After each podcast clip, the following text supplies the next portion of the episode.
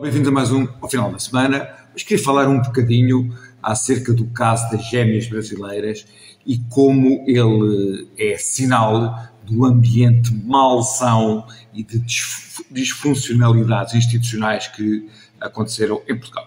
Pois bem, eu na net vejo, nas redes sociais, vejo muitos amigos meus da área socialista a quererem esclarecimento do caso das gêmeas. Pois bem, eu também quero esclarecimento do caso, porque eu sou a favor de uma sociedade de, onde haja escrutínio, onde haja transparência, onde haja os valores que caracterizam as melhores democracias do mundo.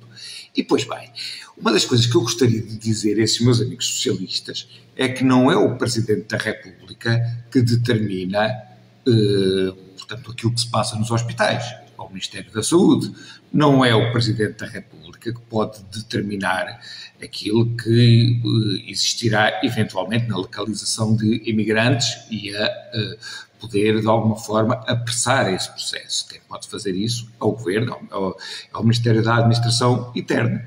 Agora, o que é que aconteceu previsivelmente? Quais é são os sinais que existem que aconteceram? Ou seja, o caso é claro que não é um caso normal.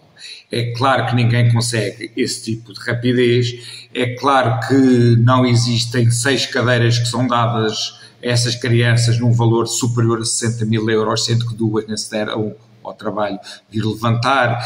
É, é claro que neste processo nada foi normal. Portanto, o que é que terá eventualmente eh, acontecido? Deverá ter existido uma pressão da parte do Presidente da República e houve um governo que fez tudo aquilo que foi o desejo do Presidente da República. Um governo que podia ter dito não. Isto porquê? Porque existiu um ambiente que não era saudável entre o Presidente da República e o, e o Governo. Deve existir um, um distanciamento institucional entre o Presidente e o Governo. Ou seja, o, não, não é o Presidente que cabe fazer oposição ao governo, mas não é ao presidente que cabe andar com o governo ao colo, como aconteceu. Portanto, o que existiu entre Marcelo e o governo foi um excesso de promiscuidade.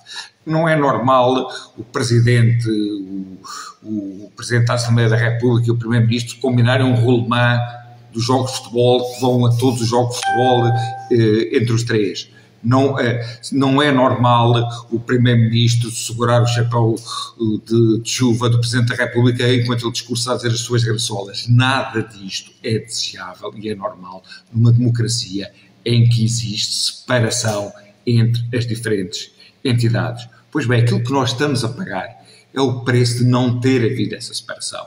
É o preço de uh, o governo para calar Marcelo, terá feito um conjunto de favores. Fala-se também no, no, pedido que foi feito para que o avião da TAP viesse mais cedo para agradar Marcelo. Ou seja, havia, digamos, um pacto entre Marcelo e o governo que é vocês dão os brinquedos que eu quero e eu não vos chateio e ando com um vosco ao colo.